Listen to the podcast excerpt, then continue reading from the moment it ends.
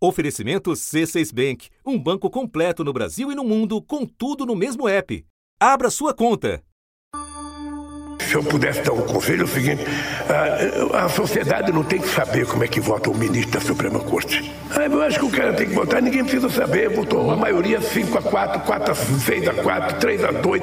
Não sei, ninguém está vendo. Ao lançar essa ideia, o presidente da República trouxe ao debate público uma questão que estava fora do radar a forma como votam os ministros do Supremo Tribunal Federal. Para a gente não criar animosidade, eu acho que era preciso começar a pensar se não é o jeito da gente mudar o que está acontecendo no Brasil. Porque do jeito que vai, daqui a pouco, um ministro da Suprema Corte não pode mais sair na rua, não pode mais passear com a sua família, sabe por quê? Tem um cara que não gostou de uma decisão dele. Não demorou muito até que chovessem críticas e discussões sobre o tema. É preciso se conhecer, sim, como votam os ministros, é preciso discutir esse assunto. É necessário discutir, porque é assim que funciona a democracia. A população pode, sim, pressionar o Supremo Tribunal Federal, criticar decisões do Supremo, pode pressionar publicamente para que o Supremo não vote nessa ou naquela direção, pode. Se a gente voltar num tempo em que não tinha TV da Justiça, muitas vezes você nem sabia o placar exato de uma decisão ali no Supremo Tribunal Federal, o que, que acontecia ali? A, a população não sabia, não exercia pressão sobre os ministros, mas uma pressão existia e continuava existindo e até hoje existe a pressão dos bastidores. Coube ao ministro da Justiça, Flávio Dino, explicar as declarações de Lula e colocar panos quentes. Não é um debate para agora, para este governo, para este Congresso, mas em algum momento eu acho que é um debate importante para a nossa nação. Da redação do G1, eu sou Natuza Neri e o assunto hoje é o sigilo de votos individuais no Supremo Tribunal Federal. O que pode ter levado o presidente Lula a levantar essa discussão? Quais seriam as possíveis consequências da ausência de publicidade das decisões de cada ministro ou ministra? E como a corte poderia aprimorar as suas práticas?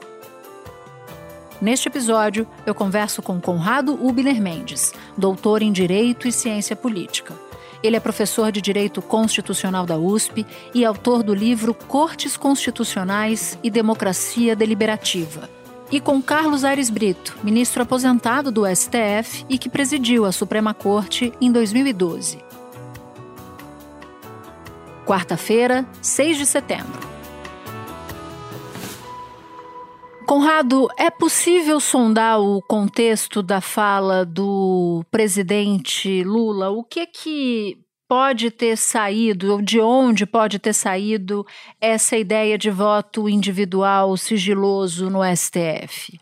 Olha, a minha impressão, a minha leitura, e eu posso estar enganado, é que essa ideia não saiu de grande, de grande reflexão, de uma provocação dele querendo suscitar um debate institucional sério sobre aperfeiçoamento do Supremo. Nós podemos ter muitos debates sérios sobre aperfeiçoamento do Supremo e seus tantos defeitos. A minha impressão é que, bom, em primeiro lugar, eu acho que o Lula mordeu uma isca da prática bolsonarista de lives semanais e ainda que se possa defender um modelo de comunicação frequente, mais informal, mais bate-papo, mas essa me parece, para chegar à conclusão, uma, uma, uma intuição como Lula gosta de expressar suas intuições muito sem filtros, sem controle, sem teste, sem, sem maiores cuidados e informação jurídica, política. Eu acho, no fundo, no fundo, minha impressão é que foi uma espécie de, de incômodo que ele está sofrendo, injustificadamente, com a pressão que a sociedade civil está fazendo de maneira legítima pela indicação é, de, de, de ministros é, respeitáveis e diversos ao Supremo. Ele está in, in, incomodado com o fato de, aparentemente, ele nunca sofreu esse tipo de pressão, né? Acho que talvez o presidente Lula não esteja entendendo qual é o impacto disso para o, a sua, o seu eleitorado. Qual é o mandato do presidente Lula? Por que ele foi eleito? É, uma das questões importantes é exatamente a diversidade. A diversidade a inclusão é parte da construção de um país que se representa no poder dessa forma. Achar que o Supremo Tribunal Federal pode ter apenas Carmen Lúcia? Isso. É só Isso uma mulher? É, é, é, um assinte. É. E no governo Ofende. Lula é um assinte muito maior. A gente sabe que o incômodo dele não é exatamente melhorar o Supremo. fazer o Supremo um tribunal melhor. Então a motivação dele é bastante complicada, mas vamos dar o benefício da dúvida, vamos, vamos supor que esse fosse um debate realmente pensando em melhorar o Supremo.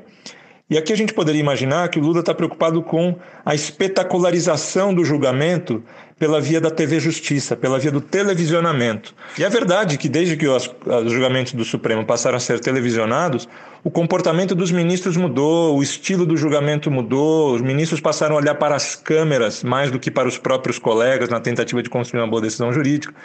Então, esse é um ótimo debate, tem ótimos argumentos para se defender, não só que não haja televisionamento, o que não implica em perda de publicidade, porque nesse caso continuaria a haver acesso e possibilidade de assistir à troca argumentativa entre ministros, é, e poderia até de maneira um pouco mais controversa defender um momento em que ministros se reúnam para debater o caso sem a presença de agentes externos, para ter a liberdade é, de debater com boa fé e tentar construir decisões em conjunto. Mas nada disso é, nada disso significa que o voto será secreto, no sentido de eu não saber que ministro votou por qual posição. Né? Esse tipo de debate tenta derrubar o mito de que a transparência, no sentido de máxima luz do sol, necessariamente ajuda o Supremo. Esse tipo de transparência, no fundo, é uma falsa transparência porque produz decisões mais confusas, estimula o populismo judicial. É importante debater a transparência que importa. E a transparência que mais importa no Supremo é a clareza decisória. Claro, com clareza de quem decidiu o quê, mas, sobretudo, com a clareza dos argumentos. O televisionamento, muitas vezes, estimula a cacofonia e a confusão. Então, você acha que o que essa declaração parte da reação aos votos de Cristiano Zanin indicado dele, é isso? Primeiro, ele, ele, ele sofreu pressão por fazer uma boa indicação que não fosse do seu advogado criminalista que o país não sabia o que pensava, e nem mesmo o próprio ministro sabia o que pensava sobre muitos temas. Então ele, ele, ele já estava incomodado lá, bateu o pé, fez a indicação. Todos os temores, todos os temores sobre Cristiano Zanin foram confirmados nos seus votos obtusos, é, votos muito grotescos na sua fundamentação, etc. E aí, curiosamente, Zanin, ministros, é, aliados petistas, passaram a defender o Zanin. Eu acho que há uma incompreensão política nas análises. O nosso governo, liderado pelo presidente Lula, não é um governo de esquerda. Ele é um governo que expressa uma maioria democrática. O Cristiano Zanin se insere nesse conceito de maioria democrática? Sim, claro significa dizer que em dezenas de votos, quem sabe centenas, não haverá um afinamento entre o que ele vota e as teses da esquerda. É muito cedo para julgar. É muito cedo para, a essas alturas, avaliar com um mês o desempenho de um ministro do Supremo. Então, isso é parte da, da história. Outra parte da história é que ele continua incomodado com a pressão da sociedade civil por fazer uma indicação que não seja mais do mesmo que não seja um, um, aliado ali do Centrão. Então, Lula está incomodado com isso e, e, misturou muita coisa nessa fala. Falou que ministros. Ele, ele misturou o episódio do Alexandre de Moraes. O ministro do Supremo, Alexandre de Moraes, foi hostilizado e teve o filho agredido no aeroporto de Roma. A Polícia Federal identificou os três agressores, todos brasileiros, e já abriu inquérito para investigar o caso. Com críticas ao Zanin. Uma coisa é o extremismo bolsonarista, e aí não interessa, o extremismo bolsonarista quer destruir o Supremo, não interessa o ministro A, B ou C. Outra coisa é crítica pública que diz respeito à, à democracia, ao accountability democrático, à prestação de contas que Zanin precisa fazer de suas decisões e todos os outros ministros. Né? Agora, que tipo de debate você acha que, independentemente da motivação, se foi uma preocupação com a repercussão ou a cobrança a ele pela indicação do Zanin, ou se foi uma preocupação com o fato de a gente ter tido históricos né, recentes de ministros do Supremo perseguidos ou agredidos? Vale lembrar que muitos deles tiveram a sua segurança reforçada né, nos, tempos, nos tempos passados. Eu queria mergulhar mais profundamente, porque eu sei que esse é um tema sobre o qual você se debruçou, escreveu um livro sobre isso. Que tipo de debate isso suscita sobre as decisões do, do Supremo? Você é até mais específica, né? Essa provocação que o presidente desperta sendo levado a um debate público embasado nos leva a que discussão? O Supremo tem profundo, profundas patologias no modo de tomar decisão, tem muitos vícios. E, esses vícios são criticados por muitos estudiosos da corte há mais de 10 anos. Né?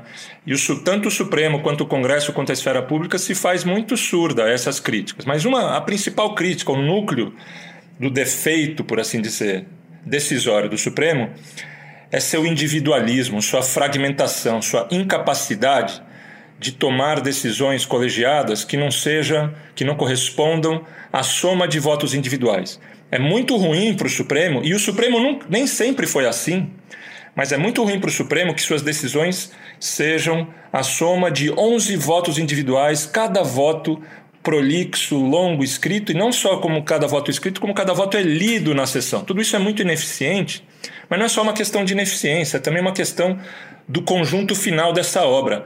É, a gente não sabe muito bem o que o Supremo pensa, a gente sabe muito bem o que cada um dos ministros pensa. Então, ainda que o Supremo consiga decidir um caso concreto com base na soma de 11 votos, a gente não consegue que esse caso concreto oriente o país e a sociedade sobre o que o Supremo pensa sobre tantos temas. Por exemplo, liberdade de expressão. A gente não sabe o que o Supremo pensa sobre liberdade de expressão. É muito casuístico. Então, é muito ruim para o Supremo ter 11 votos individuais. Que soluções a gente pode ter para isso? Bom, o esforço por despersonalizar decisões de cortes de justiça é um esforço importante, valioso, que o Supremo nunca levou a sério. Cortes de justiça pelo mundo divergem muito do Supremo e são muito diferentes. É, é, é muito comum que um colegiado consiga construir um único voto da, dos juízes que formam uma maioria, por exemplo. Então, a Suprema Corte Americana, ela não tem, ela, ela tem nove membros, ela não tem nove votos ela geralmente constrói uma opinião da corte, que, que, corresponde à maioria. Pode ser uma maioria de 5, de 6, de 7, ou pode ter essa unanimidade de 9. Elas têm uma opinion of the court, eles têm um único voto.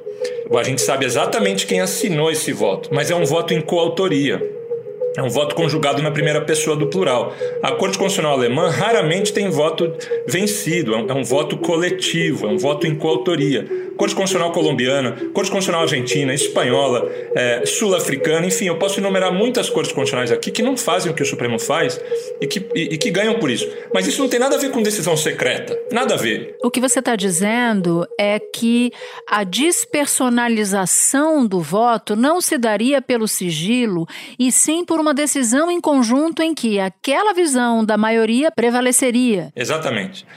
É, eu, e, portanto, não tem nada de secreto. E, e para mim ainda é um enigma o que o Lula quis dizer com voto secreto. Não sei nem se ele sabe o que, que ele quis dizer com voto secreto porque a gente sabe exatamente quem são os 11 ministros do Supremo, a gente precisa que o Supremo fundamente e argumente suas decisões, a gente precisa de publicidade e transparência, a gente poderia ter decisões do Supremo muito melhores. Para pegar o caso, entre outros, que o Zanin foi tão criticado recentemente. O Zanin foi criticado porque ele é novo, mas não significa que o voto dele foi muito pior do que a média dos ministros do Supremo. Não significa. É porque a aposta era que o Zanin fosse esse ministro, aposta do Lula, né? não aposta da sociedade, mas, mas para pegar o caso das drogas, da descriminalização é, do porte e do uso de drogas. A mera descriminalização do porte de drogas para consumo, na minha visão, apresenta problemas jurídicos e ainda pode agravar a situação que enfrentamos nessa problemática do combate às drogas.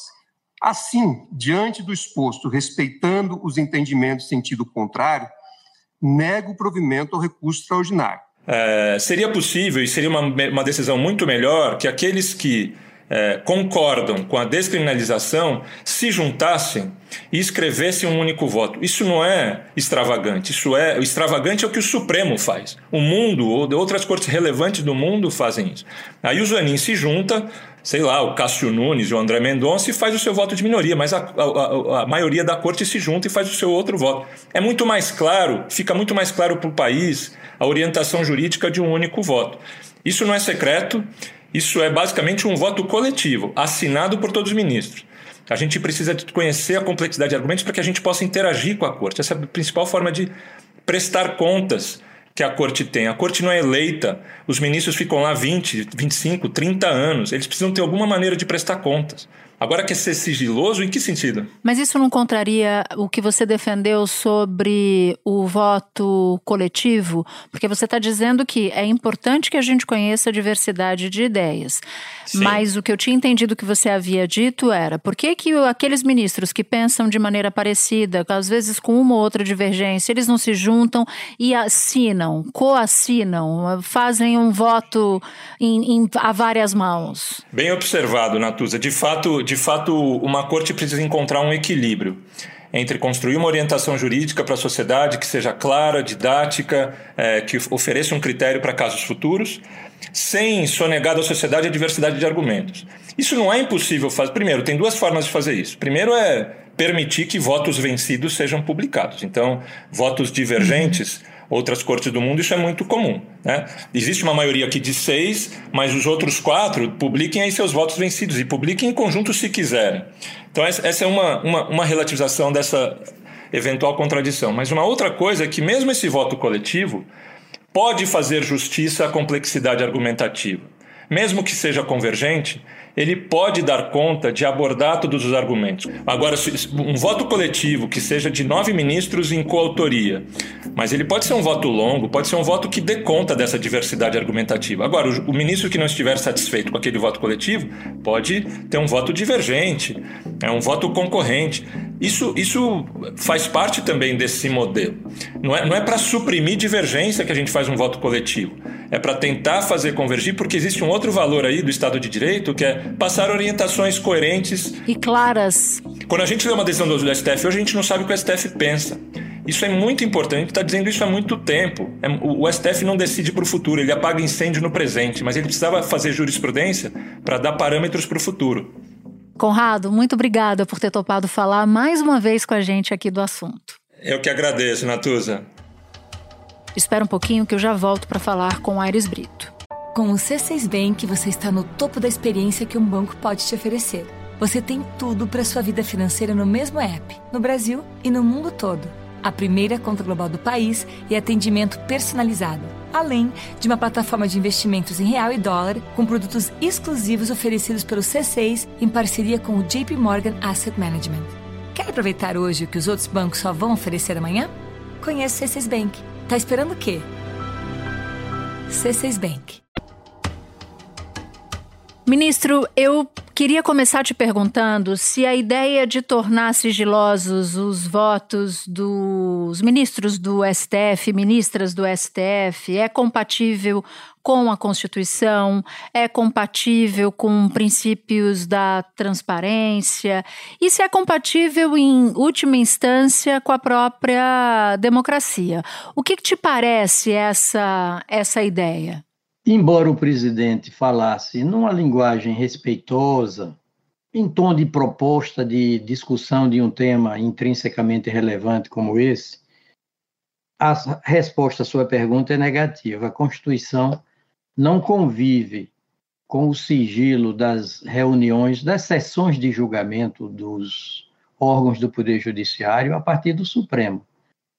E o princípio da democracia de que você falou tem na publicidade dos atos do poder público em geral um dos seus elementos conceituais.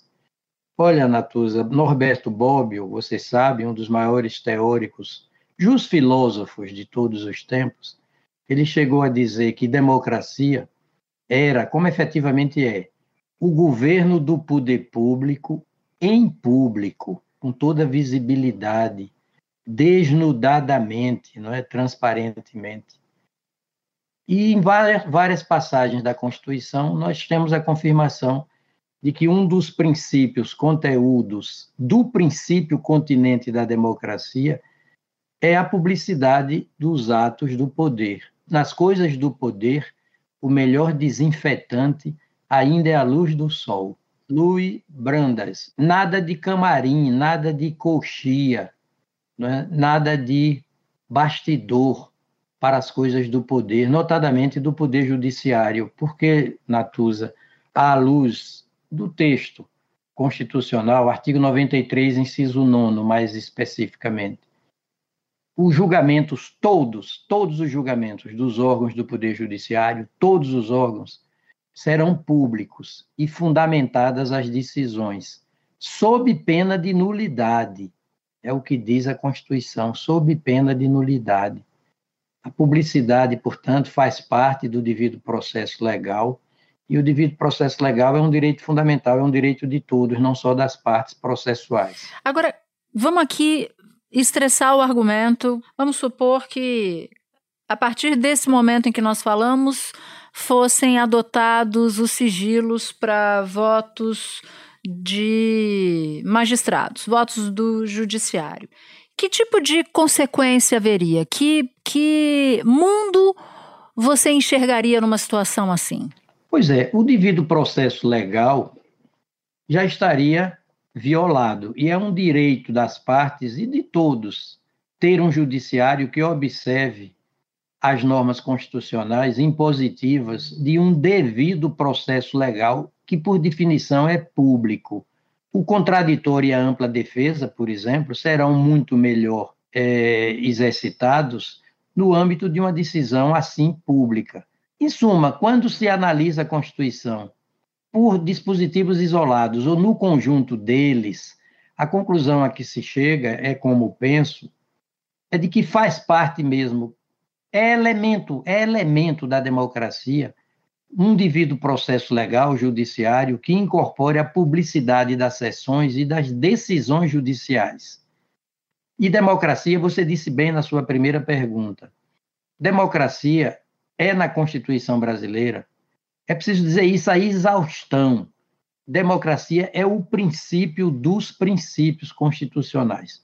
É o princípio continente, invólucro, de que todos os outros princípios são conteúdos por exemplo, liberdade de imprensa é princípio constitucional conteúdo, liberdade de iniciativa, separação dos poderes, presidencialismo, tudo é princípio conteúdo de um só princípio continente, que é o da democracia.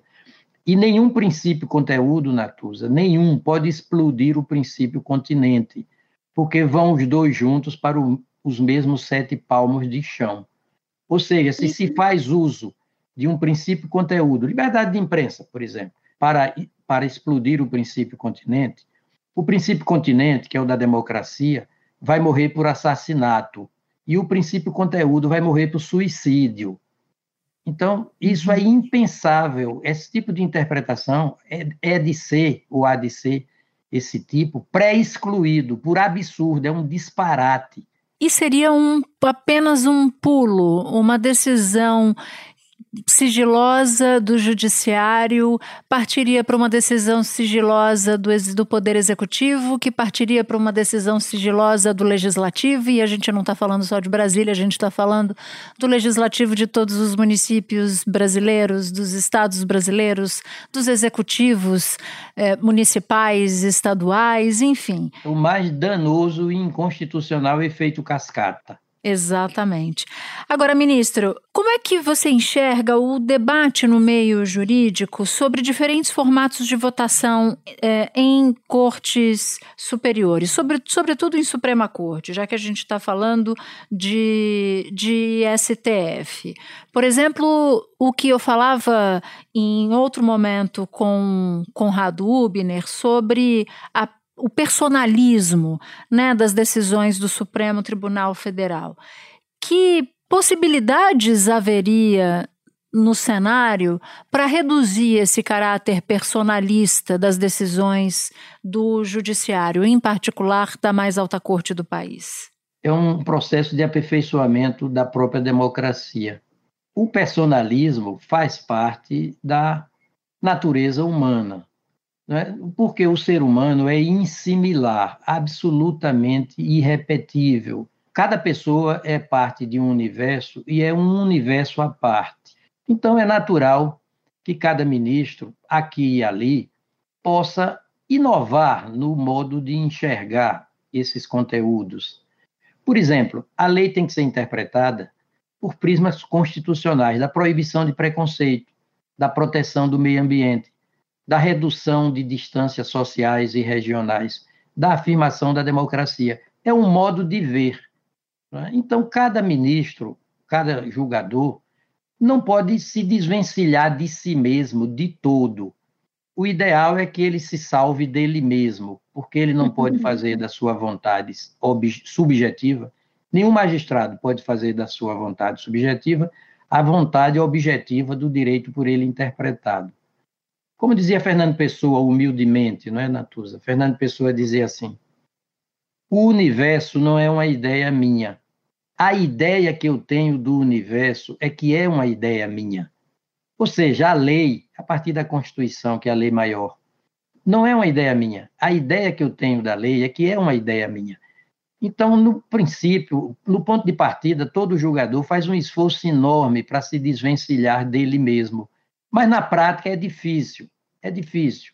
Porém, esse aperfeiçoamento vem com as críticas, vem com o tempo, vem com a imprensa censurando ou aplaudindo, conforme o caso. Eu tenho receio das emendas que são piores do que os sonetos. Ministro Ares Brito, agradeço demais o seu tempo, a sua disponibilidade de falar aqui com a gente no assunto. Obrigado, sempre uma honra estar com você, Natuza. Este foi o assunto, podcast diário disponível no G1, no Globoplay ou na sua plataforma de áudio preferida. Comigo na equipe do assunto estão Mônica Mariotti, Amanda Polato, Lorena Lara, Luiz Felipe Silva, Tiago Kazuroski, Gabriel de Campos, Nayara Fernandes e Etos Kleiter. Eu sou Natuzaneri e fico por aqui. Até o próximo assunto.